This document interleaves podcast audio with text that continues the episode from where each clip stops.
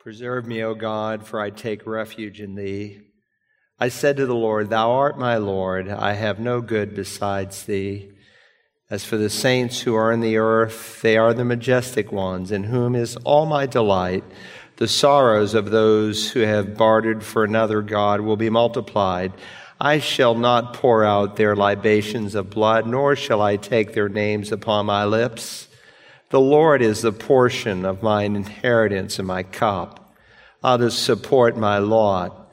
The lines have fallen to me in pleasant places. Indeed, my heritage is beautiful to me. I will bless the Lord who has counseled me. Indeed, my mind instructs me in the night. I've set the Lord continually before me because he is my right hand. He is at my right hand, and I will not be shaken. Therefore, my heart is glad and my glory rejoices. My flesh also will dwell securely. Thou wilt make me to know the path of life, and thy presence is fullness of joy. In thy right hand are pleasures forever. Father, we love you this morning and just want to thank you for our great salvation. Thank you that you are a great God as our choir just sang, all powerful, ruling and reigning in the heavens above. And we thank you that nothing happens in this world apart from your providence and what you allow. We know we live in a fallen world and that when sin entered into the world, that creation fell with it. We think of our friends in Florida who have suffered great harm in the last week, some who have seemingly lost everything and yet we were virtually totally protected. Not because we're more righteous than they, for your son taught us differently when tragedy comes. But we pray for them. We pray for the churches all across the state of Florida, those evangelical churches that are coming together and going to those places of great harm. And we pray that you would use their testimony and their witness. And we pray that you would use this terrible event and the lives of those who've never met you as a reminder of what is yet to come. Father, we think of those even in our own community who have never met Jesus as Lord.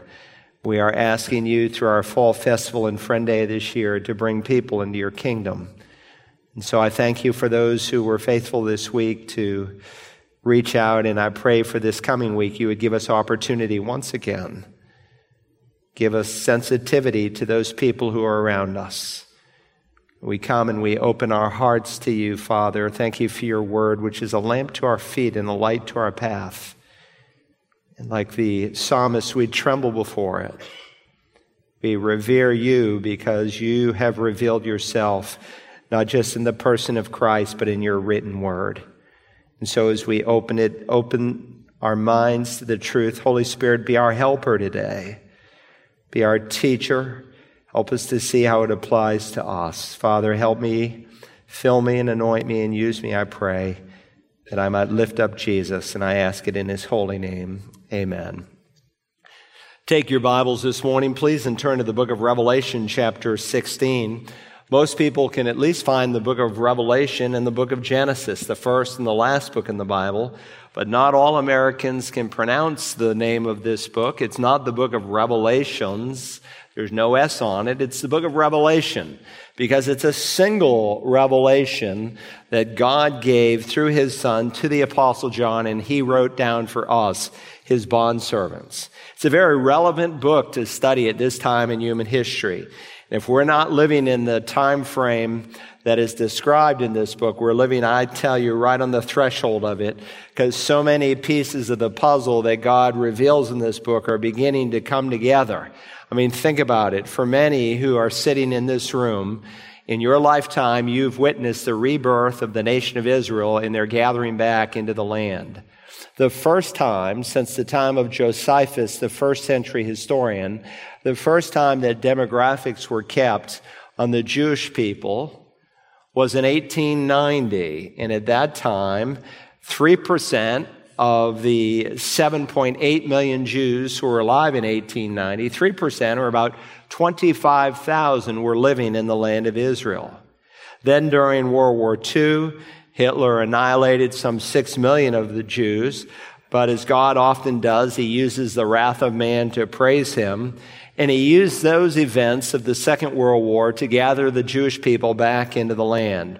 And in 1948, on May the 14th, Israel, in a single day, as the prophet Isaiah wrote, was once again reestablished as a nation.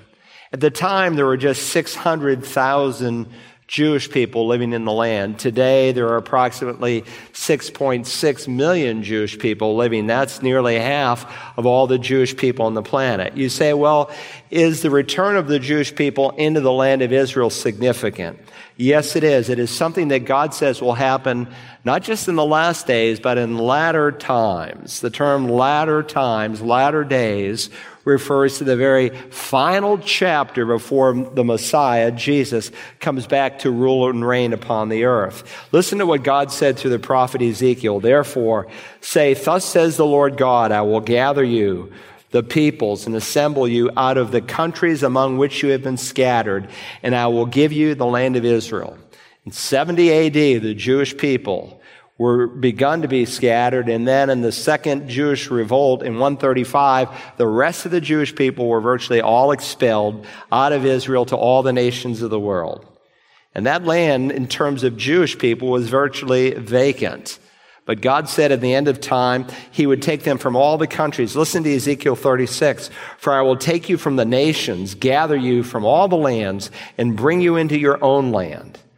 Listen to what the prophet Zechariah wrote after the Babylonian return in 480 BC in the 10th chapter of his prophecy. God said, I will whistle for them to gather them together. For I've redeemed them, and they will be as numerous as they were before. When I scatter them among the peoples, they will remember me in far countries, and they with their children will live and come back. Again, Isaiah, the 43rd chapter, describing the time before the second coming of the Messiah. Do not fear, for I am with you. I will bring your offspring from the east and gather you from the west. I will say to the north, give them up, and to the south, do not hold them back. Bring my sons from afar and my daughters from the ends of the earth.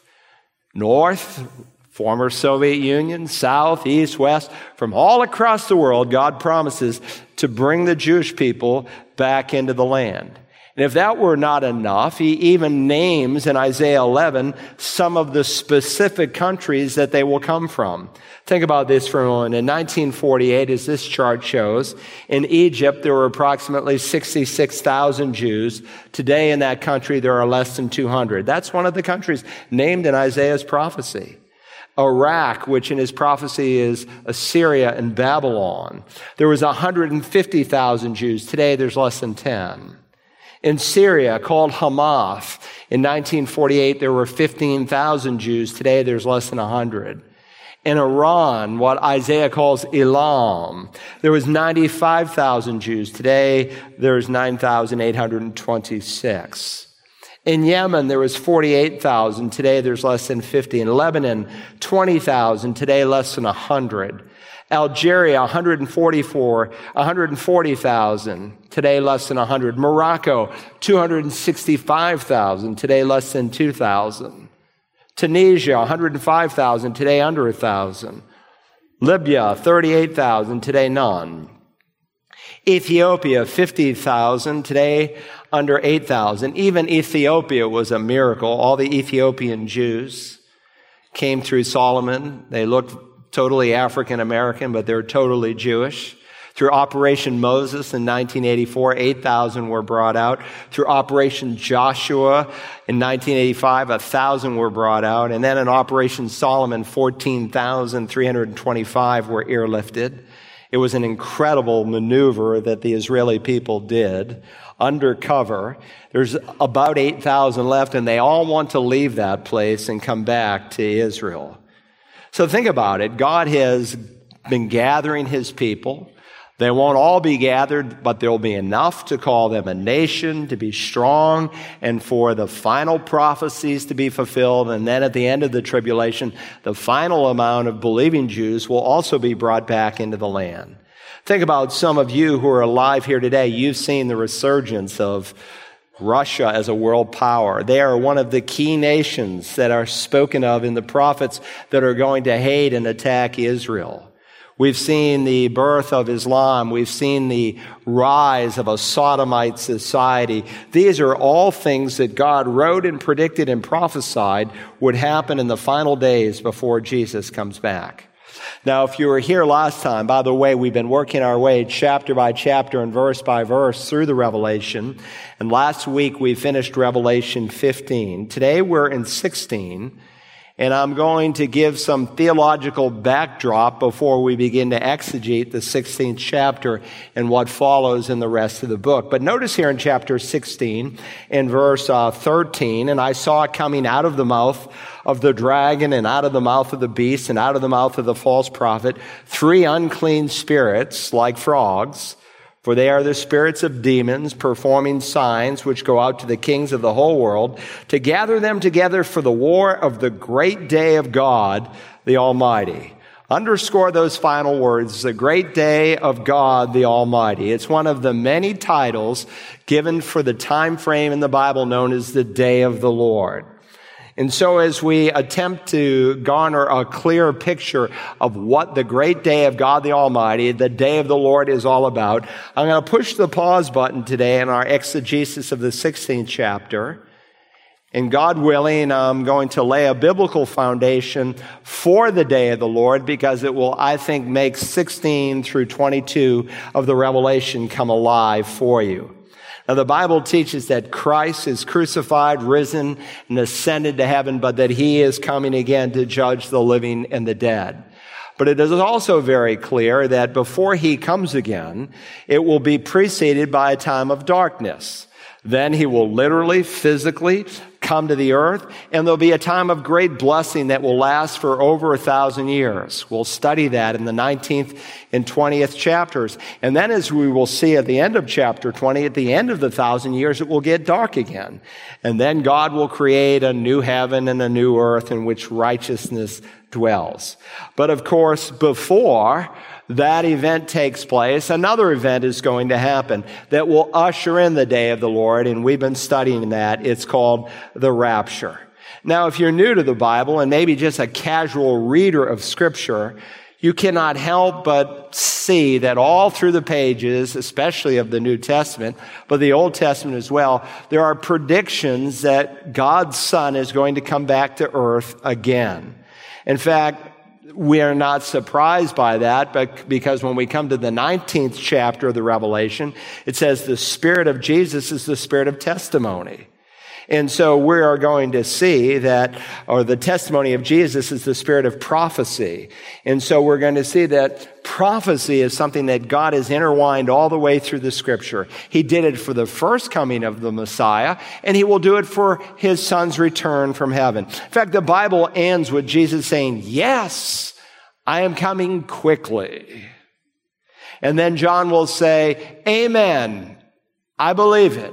Even so come Lord Jesus. But before that happens, there's a whole lot that is going to happen. So we're going to use this morning 1 Thessalonians 5 as the central text. If you have your Bible, flip over to 1 Thessalonians 5. In the English Bible, all the books with the letter T are found together. They're all in the New Testament. They go from long to short. Thessalonians, two books, is longer than the word Timothy, first and second, which is longer than the word Titus. So turn to 1 Thessalonians chapter 5. It's what we would call a central passage. Sometimes you will hear pastors and theologians say, well, this is a central passage on this subject. What they mean by that is that this is one of the building block passages that speak about a particular subject. So we would say, for instance, that um, 1 Corinthians 12 through 14 is a central passage on the subject of spiritual gifts. Well, this is one of many central passages in the Bible on the subject of the great day of the coming God, the Almighty, the coming day of the Lord. And then we'll break out into some other passages because it's found all the way through Scripture. I want to begin by reading 1 Thessalonians 5, starting now in verse 1. Follow along in your Bibles. Now, as to the times and the epochs, brethren, you have no need of anything to be written to you For you yourselves know full well that the day of the Lord will come just like a thief in the night. While they are saying peace and safety, then destruction will come upon them suddenly like labor pains upon a woman with child, and they will not escape. But you, brethren, are not in darkness that the day would overtake you like a thief. For you are all sons of light and sons of day. We are not of night nor of darkness. So then let us not sleep as others do, but let us be alert and sober. For those who sleep do their sleeping at night, and those who get drunk get drunk at night. But since we are of the day, let us be sober, having put on the breastplate of faith and love, and as a helmet the hope of salvation. For God has not destined us for wrath, but for obtaining salvation through our Lord Jesus Christ, who died for us, so that whether we are awake or asleep, we will live together with him. Therefore, encourage one another and build up one another just as you are doing. Let me set the context for these verses. I suppose there are two distinct issues that people are often fascinated and sometimes perplexed by. One is what happens after you die. And then secondly, how will the end of the world come? What does the Bible say on these two subjects? Well, this letter, 1 Thessalonians, actually addresses both. In chapter 4 of this letter, he deals with the subject of death, and then in chapter 5, he deals in essence with the end of the world. Now, if you know chapter 4, then you know that the church at Thessalonica was somewhat ignorant concerning the order of events concerning Christ's return. They had come to believe that the rapture was only for those who were alive. And so one of their questions concerned when would those believers who have already died, when would they be raised up? And would they even have a chance to participate in the coming kingdom of the Messiah? They knew that they could be caught up at any time. They had that much straight but they didn't really know about those who had already died and when they would be raised. And so let me begin by giving you kind of a biblical schematic and calendar of events. As you know, the next great event on God's prophetic calendar is the rapture of the church. The word rapture is found in 1 Thessalonians 4. We shall all be caught up. God is going to take his people off the earth up into heaven. There will be a short period of time before the 70th week of Daniel begins. Could be days, hours, weeks. We're not told precisely, but there will be a one world ruler who will come on the scene. We've been studying him. He's called the Antichrist. He's called the Beast. Over 30 titles are given for this one world leader in the Bible. And a seven year period called the tribulation will kick off. That will culminate with Jesus physically, literally, actually coming back to the earth. And when he does, the Bible teaches he will rule and reign on the earth for 1,000 years. At the end of the thousand years, Satan has been caged up the whole time. He'll be loosed and there'll be one final rebellion, which Jesus will put down. This current planet and universe in which we sit in will be totally destroyed. God will make a brand new heaven, a brand new earth, and the new Jerusalem will literally come down and become the capital city of the place in which we are going to spend all of eternity. Now, sometimes you will hear people say, well, the first thing on your chart, Pastor, the rapture, that's not even in the Bible. Where do you get the rapture from? And because they cannot find the word rapture in the Bible, they assume it's not a biblical doctrine. And so those people are what we call amillennialists. Let me give you a chart. They don't believe that Jesus comes back before he rules and reigns for a thousand years, but they say there's no millennium. They say right now God is building his church. In fact, they say the church existed in the Old Testament that the church has always existed. Uh, it was more Jewish in the Old Testament, but now it's a mixed group of people. Uh, we're under tribulations and hardship, but there's no literal tribulation. Jesus is reigning spiritually from heaven, and the next event that is coming is called the second coming. And at that point, it will all be over. We'll go to heaven, and that's it.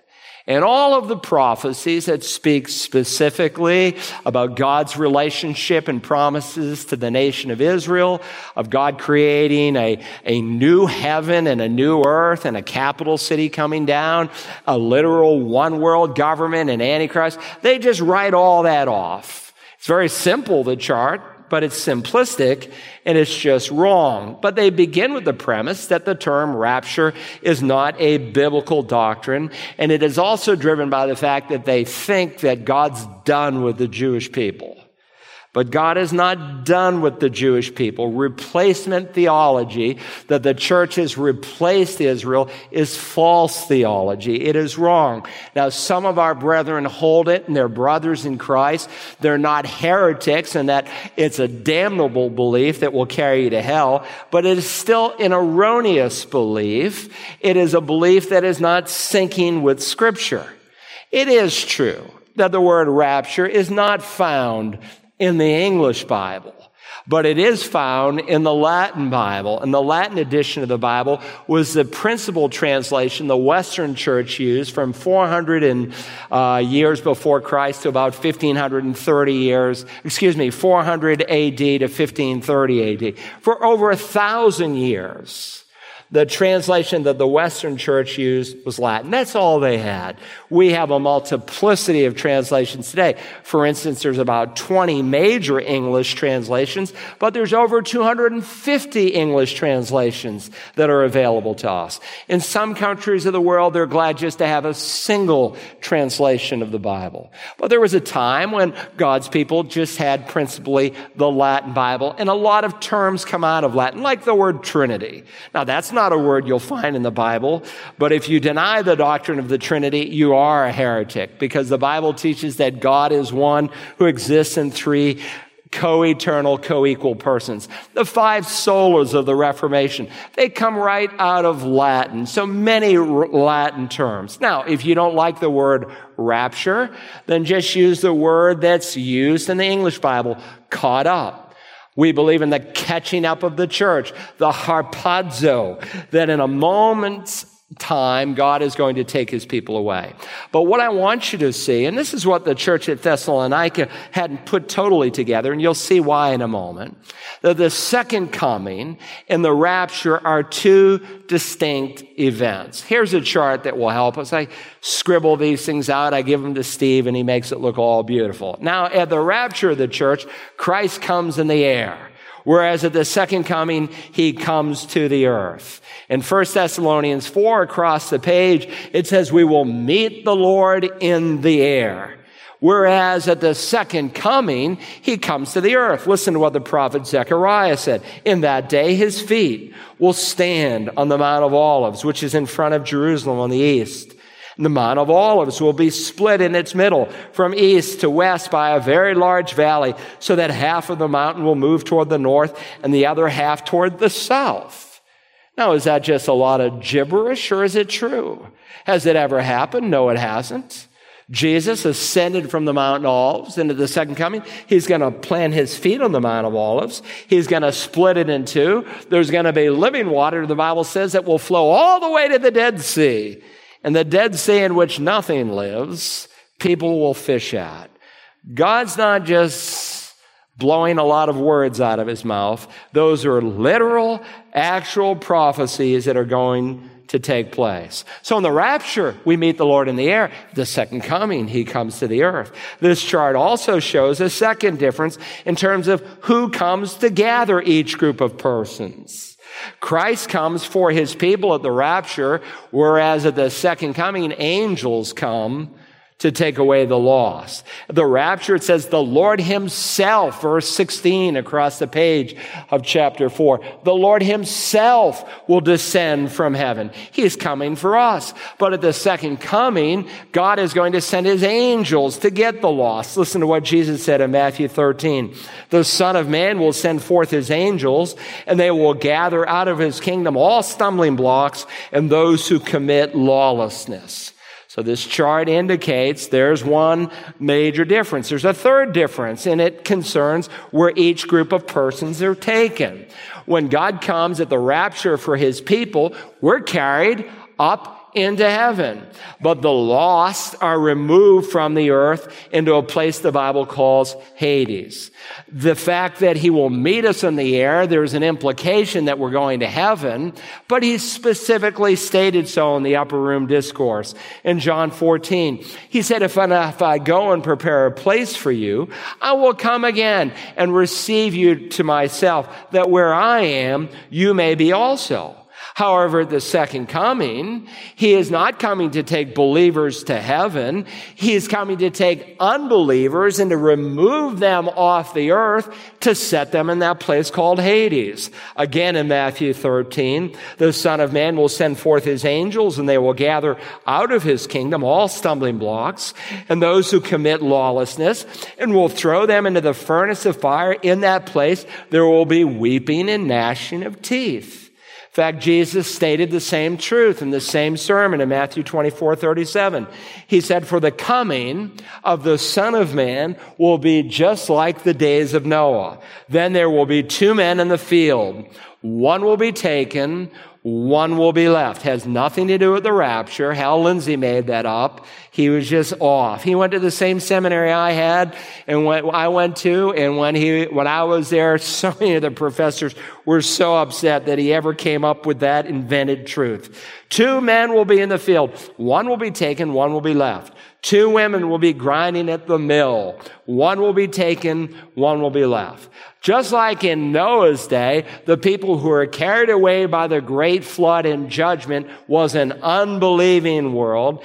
And the believers, Noah and his family were left. At the return of Jesus, all unbelievers will be removed from the earth and the believers will be left. In the parallel passage in Luke 17, Jesus said, two men will be in the field. One will be taken and the other will be left. In answering, they said to him, where, Lord? And he said to them, Where the body is, there also the vultures will be gathered. Now, we live in an area in South Carolina where we have turkey buzzards. We have vultures. They're very visible.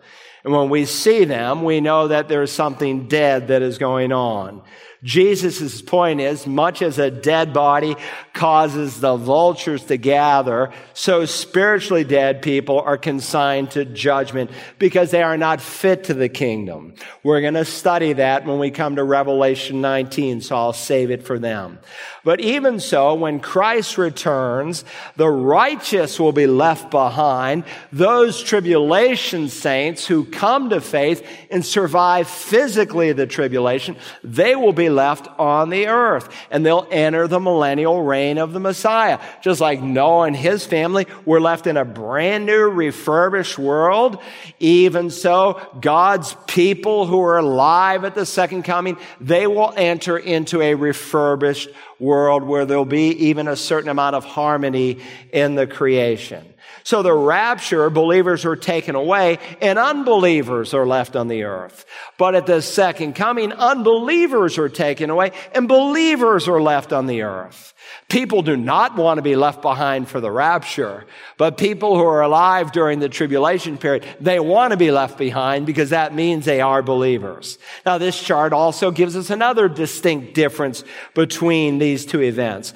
At the rapture of the church, Jesus comes before the hour of trial, before the great tribulation. Whereas at the second coming, he comes after the hour of trial. We studied already in Revelation 3:10. Because you have kept the word of my perseverance, I also will keep you from the hour of testing, that hour which is about to come upon the whole world to test those who dwell on the earth. Has there ever been an hour of testing that has come upon the whole world? Never, ever, ever, ever. But it's going to happen because Jesus said, and he is going to take out those believers. Listen to Matthew chapter 25 and what Jesus says happens at the end of the tribulation. But when the Son of Man comes in his glory and all the angels with him, then he will sit on his glorious throne. All the nations will be gathered before him, and he will separate them from one another as a shepherd separates the sheep from the goats. Now, this chart also gives us another another distinction between these two events, the rapture and the second coming. At the rapture, there are no signs for the rapture. His return is what we call imminent. It could happen at any moment. Whereas the second coming, there are many signs that must be fulfilled for Jesus to come back. The Lord Jesus could have returned in John's lifetime. And the apostles indeed were looking for them. Remember, even before the destruction of the temple in 70 AD, some thought maybe the Antichrist would go into that temple and during the tribulation period. Of course, that was decimated, totally torn down, but Jesus said that was going to happen. And so only those who weren't spiritually perceptive would have concluded that. But they believed that God could have come for his people and then any remaining prophecies would be fulfilled thereafter. There are no signs ever that have been needed to be fulfilled for Jesus to catch up his church. He could have come back a week after he ascended into heaven if he so chose. But of course, he didn't so choose because he had a commission to go on the world and to preach the gospel that men and women and boys and girls could come and believe. So the return of Jesus for his church is imminent. But the second coming is a prophecy driven event. But what is so amazing is that we have been so privileged to see some of the prophecies for the second coming be fulfilled in our very lifetime which tells you the rapture is that much closer. I've told you many times in October when you go into Walmart and it's the time of Halloween, the Christmas decorations go up. What does that tell you? It tells you Thanksgiving is near. Why? Because Thanksgiving precedes Christmas. When you begin to see God fulfill prophecy for the second coming, a sodomite world, which God prophesied for the coming of the Son of Man will be like the days of Lot. Israel regathered into the nation. Russia, one world power. And on and on we could go. When you see prophecy like that being fulfilled in your lifetime, then you know that the catching of the church is that much closer. All right. So there's also, and by the way, there are 19 specific prophecies that are given for the second coming in Matthew chapter 24. We've hit on a number of them already in our study of the Revelation. Also, there's a distinction in these two events in terms of the timing of the resurrection that will take place. The resurrection of the rapture takes place when Christ comes and we meet him in the air. Whereas the resurrection at the second coming takes place after he descends to the earth. Look back at chapter 4 of 1 Thessalonians 4 and notice the end of verse 16. It says, the dead in Christ will rise first. Then we who are alive and remain will be caught up together with them in the clouds to meet the Lord in the air. And so we shall always be with the Lord. That happens before the tribulation. God is going to catch up his people. Now, we'll study that again in just a second, so I'll put the pause button on it. But listen to these words in Daniel 12. Listen to what happens at the end of the tribulation. Now, at that time, Michael, you know him, the archangel, Michael, the great prince, who stands guard over the sons of your people, speaking of Israel, will arise. And there will be a time of distress, such as has never occurred since there was a nation until that time. Sound familiar? Sounds a lot like Jesus' words. And at that time, your people, everyone who is found written in the book will be rescued. Many of those who sleep in the dust of the ground will awake, these to everlasting life. So after the tribulation, Old Testament saints will be resurrected. They right now have a temporary body. Just like if you died today, you won't get your resurrection body. You'll have a temporary body, like Moses and Elijah did there in the Mount of Transfiguration, like Samuel when he was brought up. It's a temporary body, but you are awaiting the resurrection body. Well, the resurrection of Old Testament saints happens at the end of the seven year period. In the rapture, God comes for his people, the church. He takes us up. At the second coming, he takes the Old Testament saints out of the grave and he gives them a resurrection body. There's also another kind of difference between the rapture and the second coming, and it concerns the kind of bodies that those who are alive at each event will receive.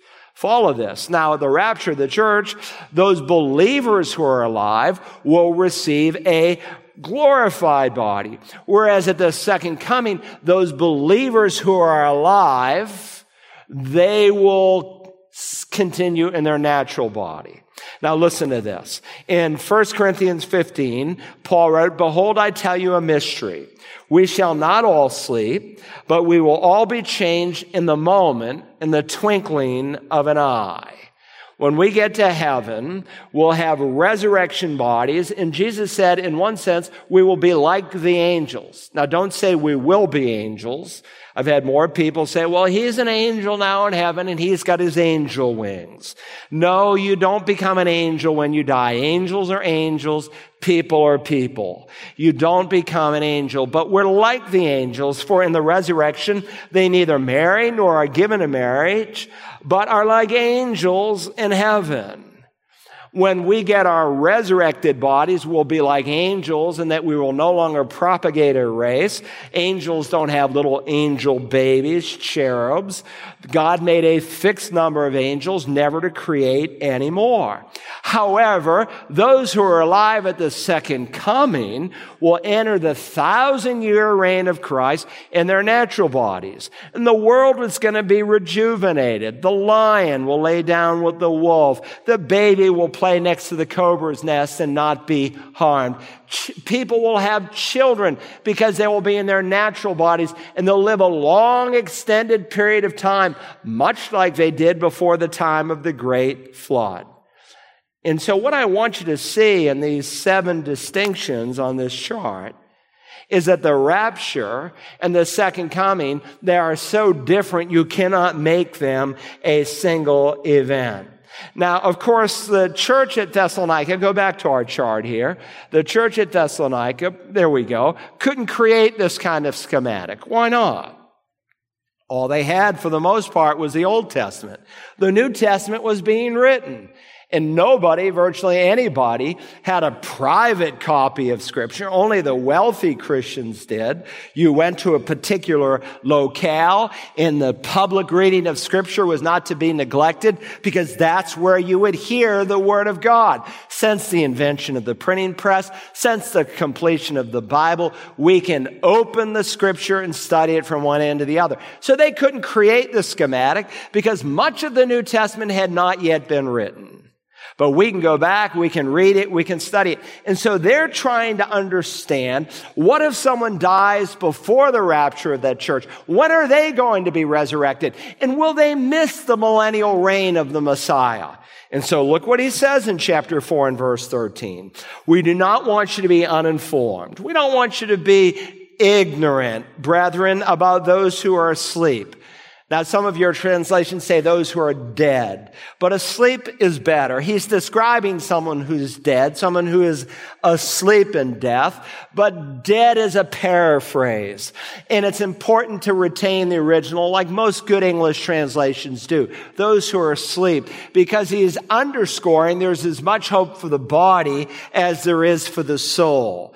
That the state of the body is temporary, that God is going to raise it up. So we don't want you, my brethren, to be ignorant about those who are dead asleep, so that you may not grieve as do the rest in unbelieving world who have zero hope. Because he says if we believe that Jesus died and rose again, and that's the confession we've just seen in both services that is done at baptism, even so God will bring with him those who have fallen asleep. The moment you die, absent from the body, present with the Lord. You are in the presence of the Lord Jesus. And so for me to live as Christ, to die is not a loss. It is a great gain.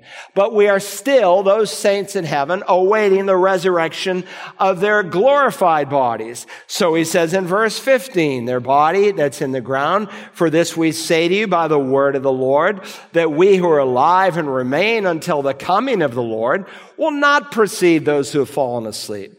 Answer to your question, no, they will not miss the millennial reign of the Messiah. In fact, when Jesus comes back, the first to come out of the grave are those who are six feet under. And they need a head start. They're six feet under the ground. We're being taken off the earth. And so they come out of the grave first, for the Lord himself will descend from heaven with a shout with the voice of the archangel, with the trumpet of God, and the dead in Christ will rise first. So he will bring back with him departed souls and spirits from heaven. He'll reconnect it with the body in the grave. The, those in the grave come out first, and those of us who are living and alive will be caught up and there'll be a great reunion in the sky. We'll be caught up with them, verse 17, in the clouds to meet the Lord in the air. And so we will always be with the Lord. Wherever Jesus goes, we goes.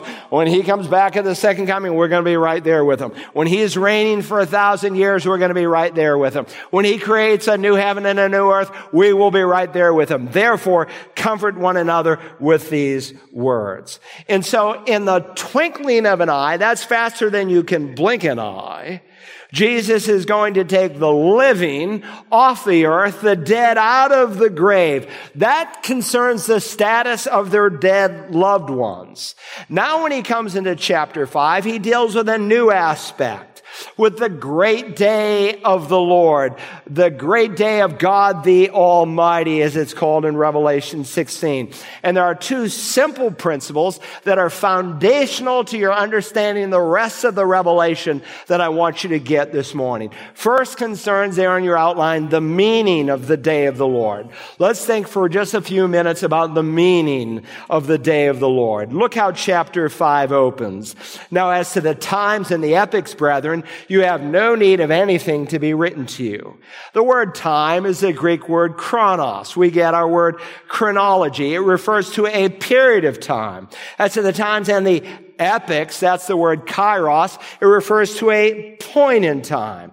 And so as to the general time and the specific time concerning the day of the Lord, you have no need of nothing to be written to you. Why not? Because I've already taught you a whole lot about that.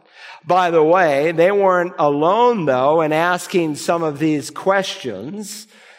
There are people throughout time who've asked these questions concerning the return of Jesus from heaven. Do you remember the apostles there on the, not all of them, but a handful of them, there on the Mount of Olives and they just left the temple and they're, they're sitting on the Mount of Olives. You can see the Temple Mount. I'm on the top of the Mount of Olives and where that camera is across the, that, that, that's the Temple Mount. And uh, they're, they're looking at the glorious, magnificent temple, the Herodian temple, the second temple that was built with Zerubbabel and then remanufactured and built up. And they said, Lord, look at that place. And Jesus said, There's not going to be one stone left upon another. And then they said, well, when is this going to happen? So he, he gives them an immediate fulfillment of prophecy because you see, a prophet to be counted as a true prophet. And Jesus is prophet, priest, and king. He's more than a prophet. He's God in human flesh, but he fulfills three Old Testament offices. He's prophet, priest, and king. And to be a true prophet, he's called by Moses, the Messiah, the prophet. They ask, are you the prophet to come? Remember, they asked him that in John's gospel. Are you the prophet that Moses spoke of? Are you the Messiah? Well, to be a true prophet, you had to give a short range prophecy and a long range prophecy. And he gave many, some immediate that were fulfilled right in his lifetime and some that were fulfilled shortly after his lifetime. He said, look, not one stone is going to remain upon another. And then he begins to unfold the events that will bring about his second coming from heaven. And they say in verse three of that chapter, tell us when these things will be and what will be the sign of your coming in the end of the age. And he proceeded to tell them what would happen. And in the midst of that great discourse, Jesus made this statement. But of that day and hour, no one knows, not even the angels of heaven nor the son, but the father alone. Now Jesus knows now, but he's in his human body. He has laid aside the exercise of some of his divine attributes. We've discussed this already in the Revelation. He knows precisely the time now as the omniscient God in his glorified body. But one important thing you want to leave with this verse is you ought to be skeptical of anyone who's a date setter.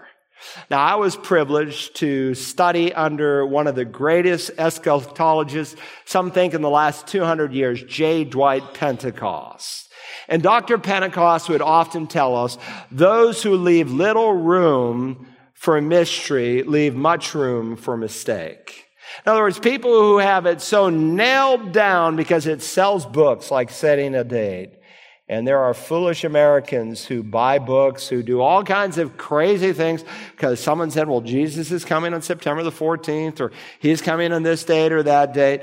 They are contradicting the plain teaching of scripture. And the devil loves that because it brings great shame and discredit to pastors like myself and to Christians like you that believe the Bible. Remember just before Jesus left for heaven, he's on the Mount of Olives and they ask him again about his return. And he said, it is not for you to know the times or epochs which the Father has fixed by his own authority. The times and epochs for the second coming, you don't know. Now, the times and epochs for the day of the Lord, a separate event, you do know. So go back here to chapter 5, verse 1. As to the times and the epochs, brethren, you have no need of anything to be written to you why? Because Paul had given some previous instruction. So let's think about the times and the epochs of the day of the Lord. Uh, let's for a moment first consider the length of the day. What do we mean by the day of the Lord? Let's think for a moment just about the length of the day. When you see the word day in the Bible, it's used in principally one of three ways. Sometimes it's used of daylight. Right now I can see the daylight through that back door. It's daylight right now. It's daytime. It's day. So sometimes it just refers to the light of the day, that time between dawn and sunset. Sometimes it's used in the Bible to refer to a literal 24 hour time frame. And so in the days of creation, one day, two day, three day, and so forth. He's talking about literal 24 hour days in which the world was created. Now, some Christian people, they are almost embarrassed by that, and they want to impregnate science into the text of Genesis 1. And they say, well, the days aren't literal 24 hour days, but they're long days of millions of years, or they are 24 hour days, but there's huge gaps of time between each and every day.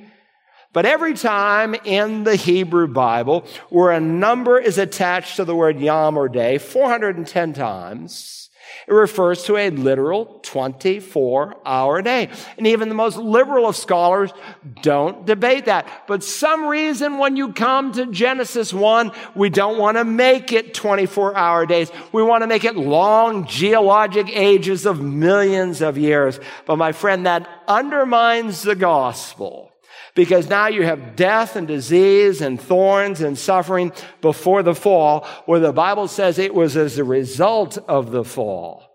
Hey, look, have you ever asked yourself why God made the world in six days? Why didn't he make the world in six hours or six minutes or no time at all?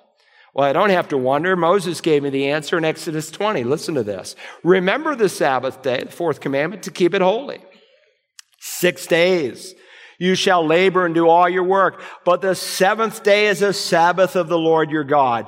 For in six days, and now Moses gives us divine commentary by the Holy Spirit who is writing through his pen, men of old moved by the Spirit of God. He gives us divine commentary on how he understood the days of creation. For in six days the Lord made the heavens and the earth, the sea and all that is in them, and rested on the seventh day. Therefore the Lord blessed the Sabbath day and make it whole, made it holy. Now think about it. The concept of a year being approximately 365 days, doesn't necessarily come from the Bible. You can get that from science, from information outside of the Bible, because it takes approximately 365 days for the earth to make a full loop all the way around the sun.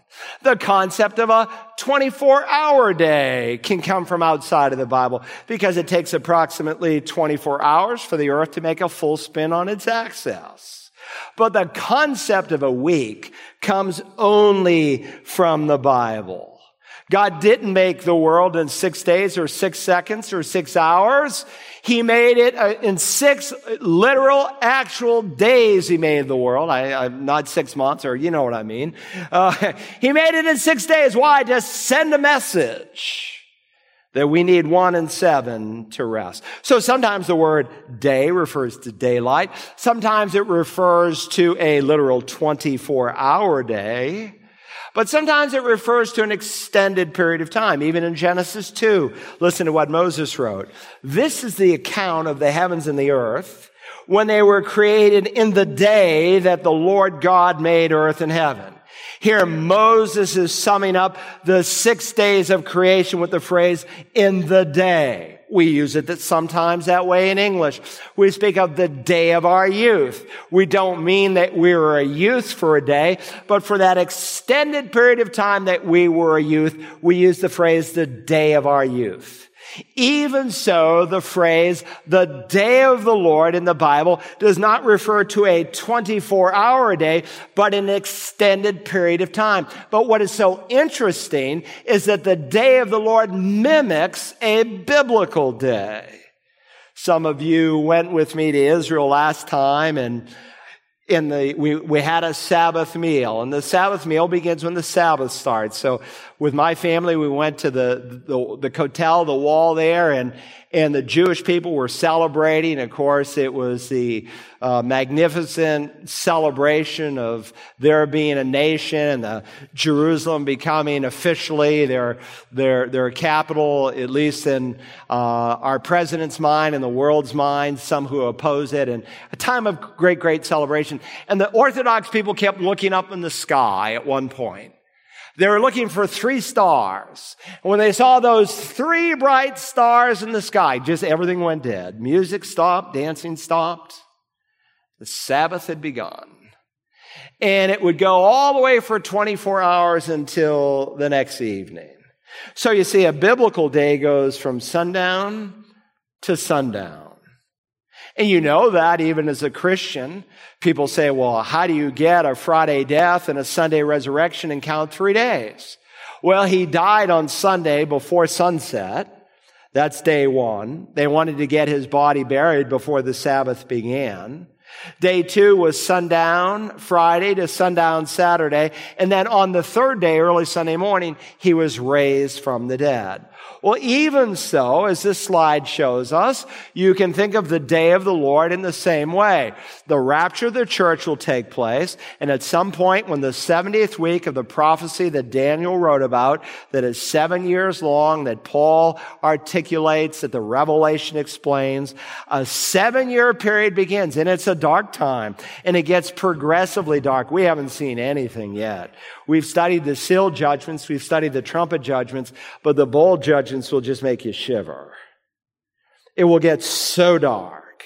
But then Jesus will come back and it's going to get so bright. It's going to be a magnificent day. He'll rule and reign on the earth for a thousand years. At the end of the thousand years, the devil's been locked up, but we're going to see he's going to be loosed and those who enter the tribulation in their natural bodies, who will have children and children and children and children, some of their children won't believe. You say, how could they not believe with Jesus literally reigning on the earth? How could they not believe when he literally walked on the earth? It will show you how fallen we really are. It will be a magnificent demonstration of how gracious and kind God is in delivering us from our sin. And then it will get dark again for a short time. And then it will be a bright and glorious eternal day. And so the S-O-N is compared in the Bible to the S-U-N. And so it will be the day of the Lord. Now we're looking at in the Revelation initially the dark side of the day, but when we come to chapter 20, we're going to look at the bright side of the day. Then we're going to see at the end of 20 how it will get dark again. And then we'll see how it will be forever bright, never to get dark again, and the eternal state that God has prepared for. So that's the length of the day. In addition, I want us to think for just a moment about the lament of the day. The lament of the day. Lest anyone think that this day that is going to come is going to be rosy and cozy, they need to think again. It gets progressively darker. And when the church is raptured and those unbelievers are left behind, they're going to end up lamenting. They're going to cry. They're going to weep. And Paul said to some degree, you should have known this. How would they have known it? He taught them. Where did he teach them from? Well, virtually the only scriptures they had at the time, the Old Testament. Maybe he read this to them from Joel 2. Blow a trumpet in Zion and sound an alarm on my holy mountain. Let all the inhabitants of the land tremble. For the day of the Lord, that's what we're talking about, is coming. Surely it is near. A day of darkness and gloom, a day of clouds and thick darkness. As the dawn is spread over the mountains, so there is a great and mighty people. There was, has never been anything like it, nor will there be again after it to the years of many generations. A fire consumes before them, and behind them a flame burns. The land is like the Garden of Eden before them, but a desolate wilderness behind them, and nothing at all escapes them. God tells us there has never, ever, ever been a day like this. It's a severe day. Maybe he read Jeremiah chapter 30 that describes this day. Alas, for the day is great, there is none like it, and it is the time of Jacob's distress, but he'll be saved from it. Again, he's describing the first initial darkness of these seven years. Maybe he read Daniel 12 to them. Now, at that time, Michael, the great prince who stands guard over the sons of your people, will arise. There'll be a time of distress such as never occurred since there was a nation. Until that time, and at that time, your people, the Jewish people, everyone who's found written in the book will be rescued. Listen to what Jesus said. He described it in the same terms. For then there will be a great tribulation such as has not occurred since the beginning of the world until now, nor ever shall. And unless those days had been cut short, no life would have been saved. But for the sake of the elect, those days would be cut short. God said that unless he somehow intervened, no one on the planet could have survived this seven year period. Now, listen, to skirt around this is to spiritualize the Word of God. Jesus literally fulfilled all 333 prophecies for his first coming. And he is going to fulfill the prophecy for his second coming in the exact same way. And people may laugh and jeer at pastors like me that describe this coming day, but I'm telling you it is going to happen. Listen to Revelation chapter 6. Remember in the six seals, the first of all the cosmic disturbances in the universe happened, and the sky was split apart like a scroll when it is rolled up, and every mountain and island were moved out of their places. And the kings of the earth and the great men and the commanders and the rich and the strong and every slave and free man hid themselves in the caves and among the rocks and the mountains. And they said to the mountains and to the rocks, fall on us and hide from us from the presence of him who sits on the throne and from the wrath of the lamb for the great day their wrath has come, and who is able to stand? Oh, we think often of the gentleness of the good Savior, but there's also the wrath of the Lamb that is coming. It is inescapable. In Revelation 9, 6, and in those days men will seek death and will not find it. They will long to die, but death flees from them. Even a person who wants to commit suicide, as we've already studied, will be unable to commit suicide during this day. It is inescapable. Again, people may mock Jesus. They may use his name in vain and ridicule what he has said, but they are going to meet the wrath of the Lamb lest they repent. Now, beyond the length of the day and the lament of the day, let's think for a moment about the language of that day. The language of the day. Again, here in verse one, uh, Paul does not need to write to them about the times and the epochs because he's already spelled it out for them. Again, he says, notice verses two and three, for you yourselves know full well that the day of the Lord will come just like a thief in the night. While they're saying peace and safety, then destruction will come upon them suddenly like labor pains upon a woman with child, and they will not escape. Now, just before this cataclysmic day begins to unfold, the people who are left behind, because of the rider on the white horse, they'll be saying peace and safety. Everything's okay. Ah, everything's wonderful. We finally have the utopia, the one world union we've always wanted. And then suddenly, the second horseman of the apocalypse comes, and suddenly, like labor pains upon a woman with child, they will not escape. I believe the nations of the world in many ways are unknowingly preparing for this coming time. They're trying to build a new world order. They'll be saying peace and safety, but then the wrath of the Lamb will come. And he uses two vivid similes to describe the day of the Lord. One is like a thief in the night, And then the other is like a pregnant woman. Now think about this. The day of the Lord is just like a thief in the night. When someone breaks into your home at night, and that's when they often do it under the cover of darkness, they don't send you a note and say, be ready, get your shotgun out because I'm coming at 3 a.m. No, they just show up. Well, the day of the Lord is going to come unexpectedly, suddenly. It's the first word in the Greek sentence to underscore its suddenness. He's all of a sudden going to break into the day of the Lord. He is going to come like a thief in the night. But he is speaking not of us, but of them. Remember the pronoun in chapter 4 and verse 15. We shall all be caught up. But now here he speaks of them. He is speaking of the unbelievers who are left behind. Now notice the second simile he uses. First, the day of the Lord will come like a thief, but then he says it will come like destruction upon a woman in labor. While they're saying peace and safety, then destruction will come upon them suddenly like labor pains upon a woman with child and they will not escape.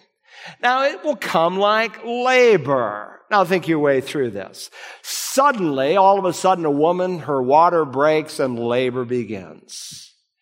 So it happens suddenly, but on the other hand, it is very much expected, is it not? I mean, as soon as a woman finds out she's pregnant, she knows what she's going to meet in nine months. She knows labor is a coming. is nine months away, and there's nothing that can be done. But just like a burglar suddenly breaks into your house at night, and just like labor suddenly begins, there's still some distinct differences between these two similes. The suddenness of a thief in the night is totally unexpected, but the suddenness of a woman going into labor is totally unavoidable. Once it starts, there's no turning back. In the first case, there's no warning. And the second case, there's no escape. Even men who want to commit suicide will be unable to do so. Now that's the meaning of the day of the Lord as it relates to its length, its lament, in its language. Then quickly, let's just talk about the message of the day of the Lord. What is the message? He gets very practical and applicable beginning in verse four. First, we're to wake up. We're to wake up. Follow along. But you, brethren, are not in darkness that the day would overtake you like a thief. For you are all sons of light and sons of day. We're not of night nor of darkness. So then let us not sleep as others do, but let us be alert and sober. Now, real shift here. Verse three, while they, but verse four, but you. Now he's speaking to believers. He's speaking to us. And Paul is saying there's no need for true believers to be alarmed over the prospect of this day. Why? Because we won't be here.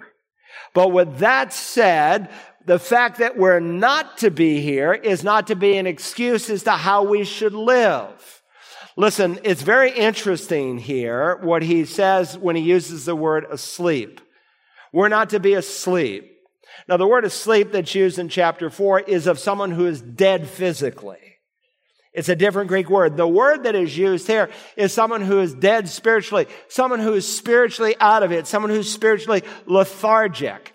And we're not to be lethargic. We're not to be like a drunk man. We are to be alert. We are to be sober. We are to be ready. Let me ask you a question while we're here. If Jesus were to come and rapture the church right now, would he come during, when, when do you think he'll come? Do you think he'll come at night or during the day? What do you think? You don't have to answer out loud. Well, if he came in the next 10 seconds, it is daytime. But on the other side of the planet, it'd be nighttime, right? All right, so that's in terms of the rapture. But spiritually speaking, when Jesus comes back, will he come in the day for you or in the night? Depends where you are. Depends whether or not you've been born again and your eyes have been opened and you are living like a born again person or if you're spiritually dead and like a drunken man. Look, follow what he says. We need to listen to this. So then, he says, we're not to sleep as others do, but we're to be alert and sober. For those who sleep do their sleeping at night, and those who get drunk get drunk at night. But since we are of the day, let us be sober. When do most people normally sleep? Well, you say they sleep at night. It's natural to sleep at night. And so indifference to the things of God is natural for the lost person. His heart is not on fire for the things of God. He is spiritually asleep. When do most people get drunk? Well, most people get drunk at night. That's when most people have their parties. And just as it's natural for the lost people of this world to get drunk at night, even so, it is natural for lost people to be in a drunken stupor in terms of what is really happening theologically. A lost person today is as unstable theologically as a drunk man is on his feet. I think everything's fine. Everything's okay. And especially after the church is raptured and the man on the white horse who mimics Jesus comes. Oh, finally at last we have the utopia that we've wanted. And then the wrath of God begins to unfold like a thief, like a woman in labor. So number one, we're called to wake up. We're not to be like the world. We're not to be in our spiritual pajamas. We need to know what is happening so that we can make a different set of choices. We are to wake up. Secondly, we're to dress up. Look at verse eight. We're to dress up. Since then we are of the day, let us be sober, having put on the breastplate of faith and love and as a helmet, the hope of salvation. Listen, there are two things you need to protect in these last days. One is your heart. The other is your head. And several times in Paul's letter, he likens a Christian to a soldier in the armor that we are to wear. And so first he tells us to put on the breastplate of faith. A breastplate would protect the soldier's heart. And you need an unshakable faith. You're not to be moved around by all of the changes that are happening in our world. You're not to be flustered and confused and say, what is happening? You need to have your mind in the Word of God so you can understand. Put on the, the, the, the, the breastplate around your heart, but also, he says, put on the breastplate of love. There is to be love, certainly for lost people. I'm so thankful for some of you who've told me I invited three people this week, Pastor to Friend Day. That tells me you care about lost people. If you really know what's happening, you're not going to be so eaten up with your Facebook and social media where you don't even think about lost people. Priorities that God makes priorities will be yours. You'll have a love for the lost. You'll have a love for God. Listen, if you love God, you'll obey Him. And if you love God, you'll love that which He loves. And He loves His church. He loves His people. Don't tell me you're in love with the Lord and you're apathetic towards the local church. That's not what we are to be. But remember what is going to happen. Lawlessness, Jesus said, is increased and most people's love will grow cold. The world world is not going to get better spiritually. It's going to get more and more lawless like the days of Noah and the days of Lot. So you are to wake up. You are to dress up. Verse 8 says, But since we are of the day, let us be sober, having put on the breastplate of faith and love, and as the helmet, the hope of salvation. I hope you know by now that the word hope doesn't mean hope so, think so. I hope it doesn't rain tomorrow, my day off. It doesn't mean that. It speaks of something that is sure and certain and absolute. So when Paul here speaks of the hope of salvation, he's not wondering whether or not these people are going to make it to heaven. He's already described them as beloved by God. He's already described them as those who will meet the Lord in the air. No, he knows they are believers and you can know that you're a believer on your way to heaven. These things I've written to you, John will write, who believe in the name of the Son of God so that you can know that you have eternal life. If you don't know that you know that you know that heaven is your home today, you should fix it before the day is over. The hope of salvation is not some wishful optimism. It is something that is sure and certain. And it's the future dimension to our salvation because there are three tenses to salvation in the New Testament. We've been saved in the past from the peril and the penalty of sin. We call that justification when God declares us righteous through faith in Christ. Right now we're being saved by the power and the pollution of sin. We call that sanctification as God is shaping us and molding us into the image of his son. But some glorious day from the very presence and pull of sin, when we get a new body like Christ, we call that glorification. That's the hope of our salvation. That is what we are looking for. Listen, we may not always know what is happening, but we know who is in control. And that's what Paul wants them to see. That God is not up in heaven wringing his hands, wondering what is going to happen. Listen, put on the breastplate of faith and love and the hope, the guarantee of your salvation. Finally, we are not only to wake up and to dress up, we are to look up. God wants us to look up. Look now finally at verses 9 and 10. For God has not destined us for wrath, but for obtaining salvation through our Lord Jesus Christ, who died for us so that whether we are awake or asleep, we will live together with him. Now, the wrath that Paul is speaking of here is not the eternal wrath of God. Oh, that is coming. But he's speaking here of the wrath of the great tribulation period. It's been described that all the way, all the way through the Revelation. Revelation 6, 16. He spoke of the wrath of the Lamb. In Revelation 14, 19, we studied the great winepress of the wrath of God. In Revelation 15, last week, we studied, in them the wrath of God is finished. Next time, Revelation 16, 1, go and pour out the seven bowls of the wrath of God on the earth. And so Paul is reminding them in this context, if you've been saved, you're not destined for that tribulation wrath.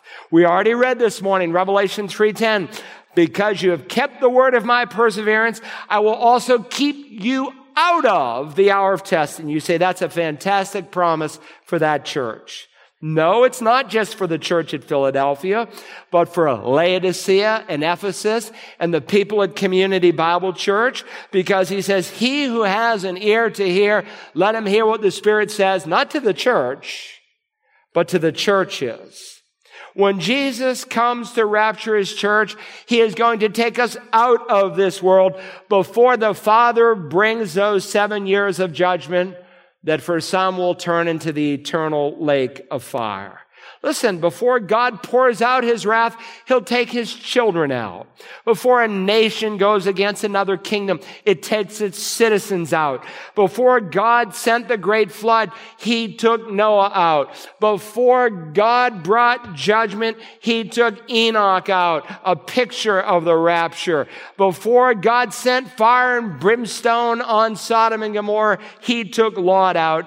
God is going to take us out. Therefore, encourage one another and build up one another just as you are doing. Listen, if the church is going through the great tribulation, we shouldn't be looking up. We should be looking around.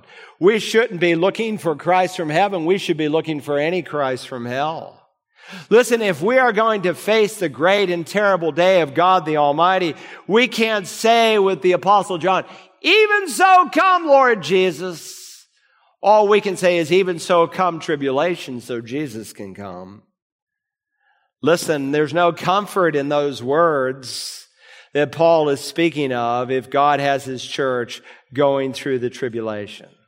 Now, listen, let me ask you are you saved this morning? Do you know that you know that you know? If you do, some of us need to get our heads out of the sand and get busy. Look, there's a difference between being ready to go to heaven and being ready to meet the Lord. There's a big difference. If you've met Christ as your Savior, you're ready to go to heaven. If you've put your confidence in the death, burial, and the resurrection of Jesus to save you, you're ready to go to heaven. But are you ready to meet the Lord? You see, the Bible teaches that when Jesus comes back in reference to some of his people, and now little children, John will write, Abide in him.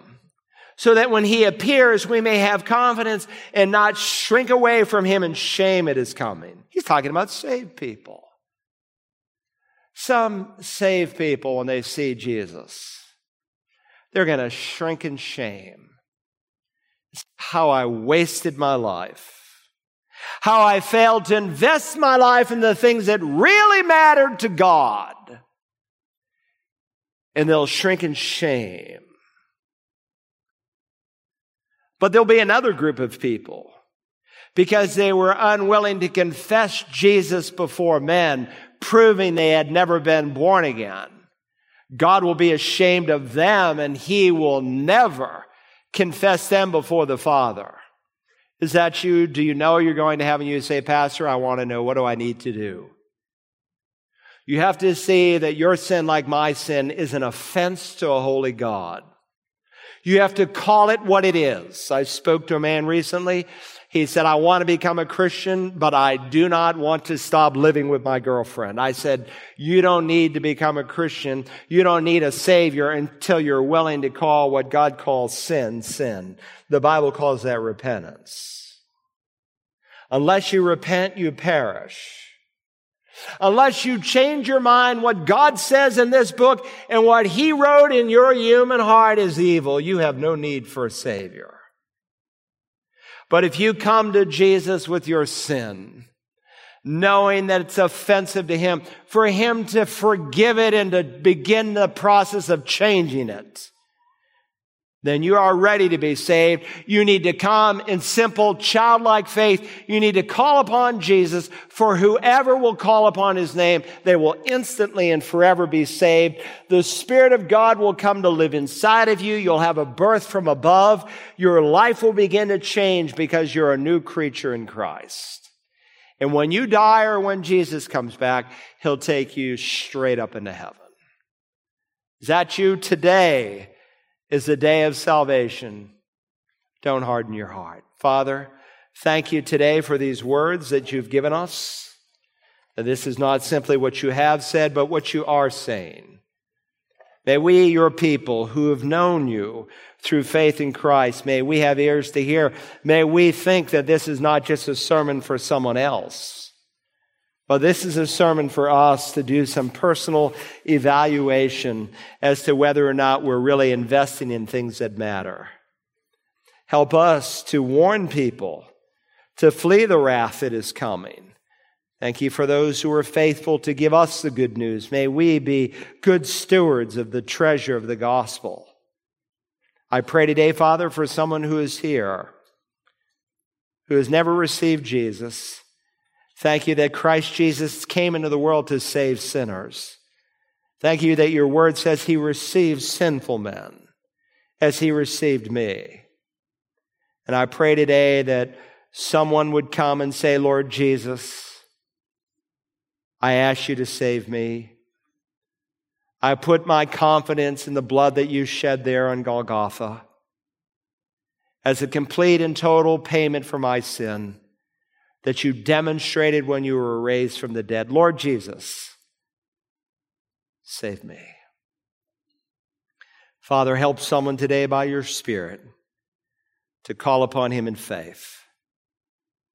In Jesus' name we ask. Amen. Would you stand? We're going to sing a hymn of invitation. I want to ask somebody, you maybe today, maybe a moment ago, you in simple faith said, Jesus, save me. I'm going to ask that you leave your seat and come to this front row.